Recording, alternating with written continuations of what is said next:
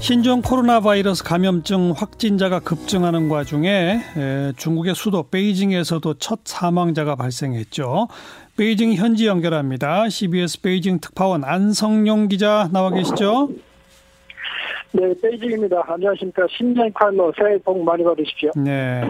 지금 베이징에서도 첫 사망자 나왔고 확진자만 80여 명이라고 그러죠. 지금 북경에서는 어떤 조치들을 취하고 있나요? 네, 말씀하신 것처럼 베이징에서 첫 사망자가 나왔고요. 확진자도 80명을 넘었으니까 내일 아, 발표쯤에는 베이징에서도 확진자가 100명을 돌파할 가능성이 있어 보이는데요. 아, 친전 당일부터 신종 코로나 바이러스의 확산을 막기 위해서 베이징에 있는 자금성과 만리상, 만리장성 같은 유명 관광지가 문을 닫았다. 이 소식은 뭐 이미 알고 있을, 알고 계실 테고요. 예. 어, 여러 사람들이 모이는 행사, 이것도 금지가 됐습니다. 그리고 베이징과 주요 도시를 연결하는 버스는 중단이 됐고요. 시내 버스는 다니기는 다니는데 사람이 거의 없습니다. 음. 그리고 거리도 매우 한산하고 또 차와 사람이 거의 보이질 않고요. 그 베이징은 지하철이 거미줄같이 촘촘하게 놓였는데 오늘부터는 이 모든 지하철역에서 어, 지하철을 탑승할 때는 마스크를 착용을 해야 되고요. 예. 또 2시간 전부터는 어, 지하철 탑승 계획을 대상으로 체온 측정도 하고 있습니다. 어, 베이징에 우리 교민 수만 명이 살고 있는데 우리는 지금 우한에 있는 한국 교민 철수를 위해서 전세기 투입한다잖아요. 혹시 베이징 포함한 중국 교민에 대한 우리 정부 조치는 어떻게 진행 중인가요? 근데 우한에서는 우한 교민들은 이제 거기가 이제 사고 직접적인 이제 장소니까 어, 5, 600명을 우리 정부 서울로 이제 이송해야 되는 그게 이제 최우선적인 과제가 되겠고요. 예. 어, 하지만 베이징은 아직 그 교민을 서울로 실어 나간다 뭐 이런 움직임은 없습니다. 어, 중국이 이제 춘절 연휴를 다음 달 2일까지 연장하면서 우리 대사관도 다음 달 3일 그러니까 다음 주 월요일부터 근무를 하게 되는데 어, 그렇지만 이제 교민들과는 계속 그 밀접하게 밀접하게 연락을 하고 있다. 이게 이제 그 대사관 측의 설명이고요. 예. 아직까지 한국인 발병자도 이제 다행히 나오지 않고 있는 이제 그런 상황입니다. 네. 아, 그렇지만 이제 교민 사회가 매우 이제 불안해하고 있는 것은 이제 대사관이나 한인 사회 공이 얘기하고 있는 것이고요. 또 음. 그래서 일부에서는 뭐 라면 같은 사재기 현상도 좀 나타나고 있는 것 같습니다. 네. 현재까지 중국 당국 발표에 의하면 전체 환자 발생 현황이 어때요? 네, 지난주부터 중국 정부는 이제 중국 전역의 전날 상황을 다음날 오전 8시에 발표를 하고 있는데요.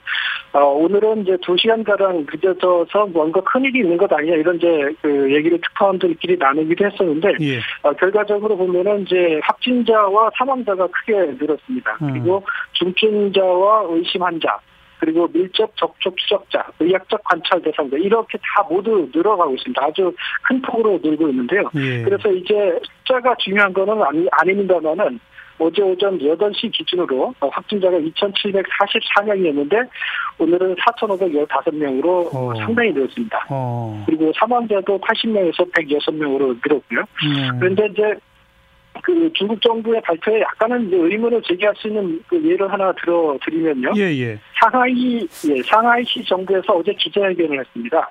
어제 발표 당시에 상하이의 우한폐렴 확진자 수는 50명 선이었는데요. 음. 그런데 기자회견에서는 9,800명 정도가 아, 폐렴에 감염됐을 수 있다. 이렇게 아, 다 어, 기자들이 질문한 것도 아니고 상하이 시 정부에서 이렇게 어, 발표를 했다는 것이죠. 예. 그래서 이제 50명 정도의 확진자가 나왔을 때 9,800명 9,800명 정도의 감염 가능성 이것을 예상을 한다고 하면은 음.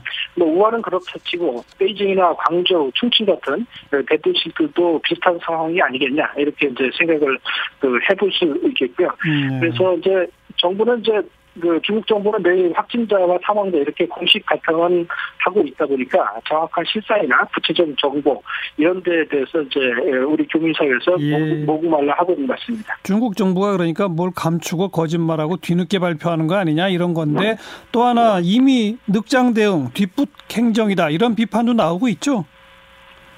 그렇습니다. 이제 중국은 일단 이제 언론 매체가 당과 정부의 소유다 이렇게 이제 보시면 이제 되겠습니다. 네. 그러다 보니까 정부 발표나 정부 방침을 이제 우선적으로 보도를 하고 현장에서 일어나는 일들은 우리 언론처럼 이제 시시각각 전달하지 못하고 있는 것이죠. 네. 어, 그러다 보니까 대신에 이제 어, 뭐 중국版트위터다 이렇게 불리는 웨이브 같은 SNS에서는 이제 당국의 대처를 이제 비판하는 글들이 많이 올라오고 있습니다. 네. 그래요. 뭐 중국 당국에 대한 불신 뭐, 뭐 이런 것들이 있습니다만 그러나 어쨌든 지금 중국 당국도 네. 현 상황을 굉장히 심각하게 받아들이고 있긴 하죠. 그렇습니다. 이제 아주 물론 이제 아주 심각하게 받아들이고는 있는데 이제 그런데 너무 늦어서 늦게 심각하게 받아들여서 뒷북 뒷북 대응 아니냐 이런 얘기가 안 나올 수 없는 그런 상황입니다. 음. 특히 이 부분은 좀 더 꼼꼼하게 좀 따져봐야 될 부분인 것 같은데 에, 중국 정부가 처음부터 별거 처음에는 별게 아니었다. 통제가 가능하다 이런 입장을 취하지 않았었습니까? 예.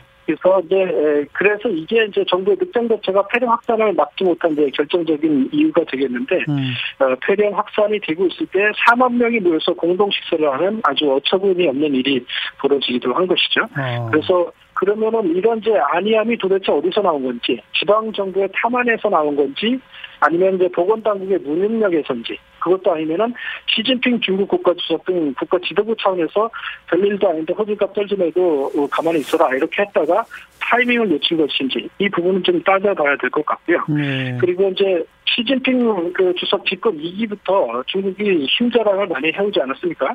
근데 이번에 이제 이번 사태를 보면서 아직 멀었다 이렇게 여기게끔 하는 중국 내부의 속살이 여기저기서 드러나고 있는 것 같습니다. 네.